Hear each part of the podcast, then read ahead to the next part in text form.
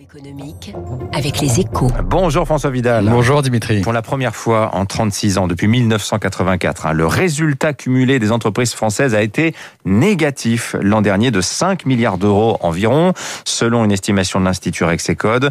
Euh, c'est un coup dur hein, qui témoigne de la violence du choc subi par notre tissu productif. Ça risque aussi, euh, François, de fragiliser la reprise attendue cette année. hein. Oui, c'est effectivement une très mauvaise nouvelle, Dimitri. Pour vous donner une idée de l'ampleur du recul enregistré en 2020, il faut savoir qu'une année normale, nos entreprises engrangent 55 milliards de profits en moyenne, et même jusqu'à 75 milliards pour les très bons millésimes, comme en 2019 par exemple.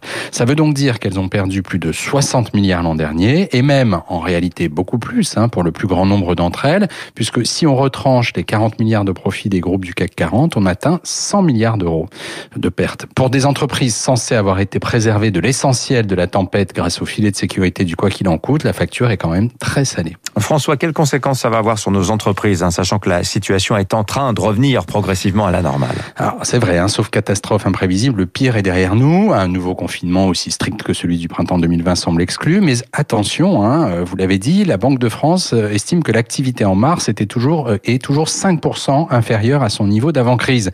En ce début d'année, la situation de nombreuses entreprises continue donc de se dégrader. Mais pour le plus grand nombre, l'heure de la reprise a effectivement sonné et elles ont bien l'intention d'y participer puisque selon l'INSEE, leurs investissements devraient faire un bond de 10% cette année.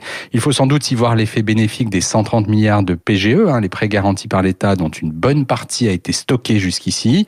À court terme, c'est évidemment une excellente nouvelle, mais à plus long terme, ce surcroît de dettes embarqué pendant la crise finira forcé- forcément par peser sur notre appareil productif. François Vidal des Échos, merci. Ce sujet hein, des pertes des entreprises à la une justement de votre journal Les Échos ce matin. 7h14, dans un instant, Léonidas Kalogeropoulos, le PDG fondateur de...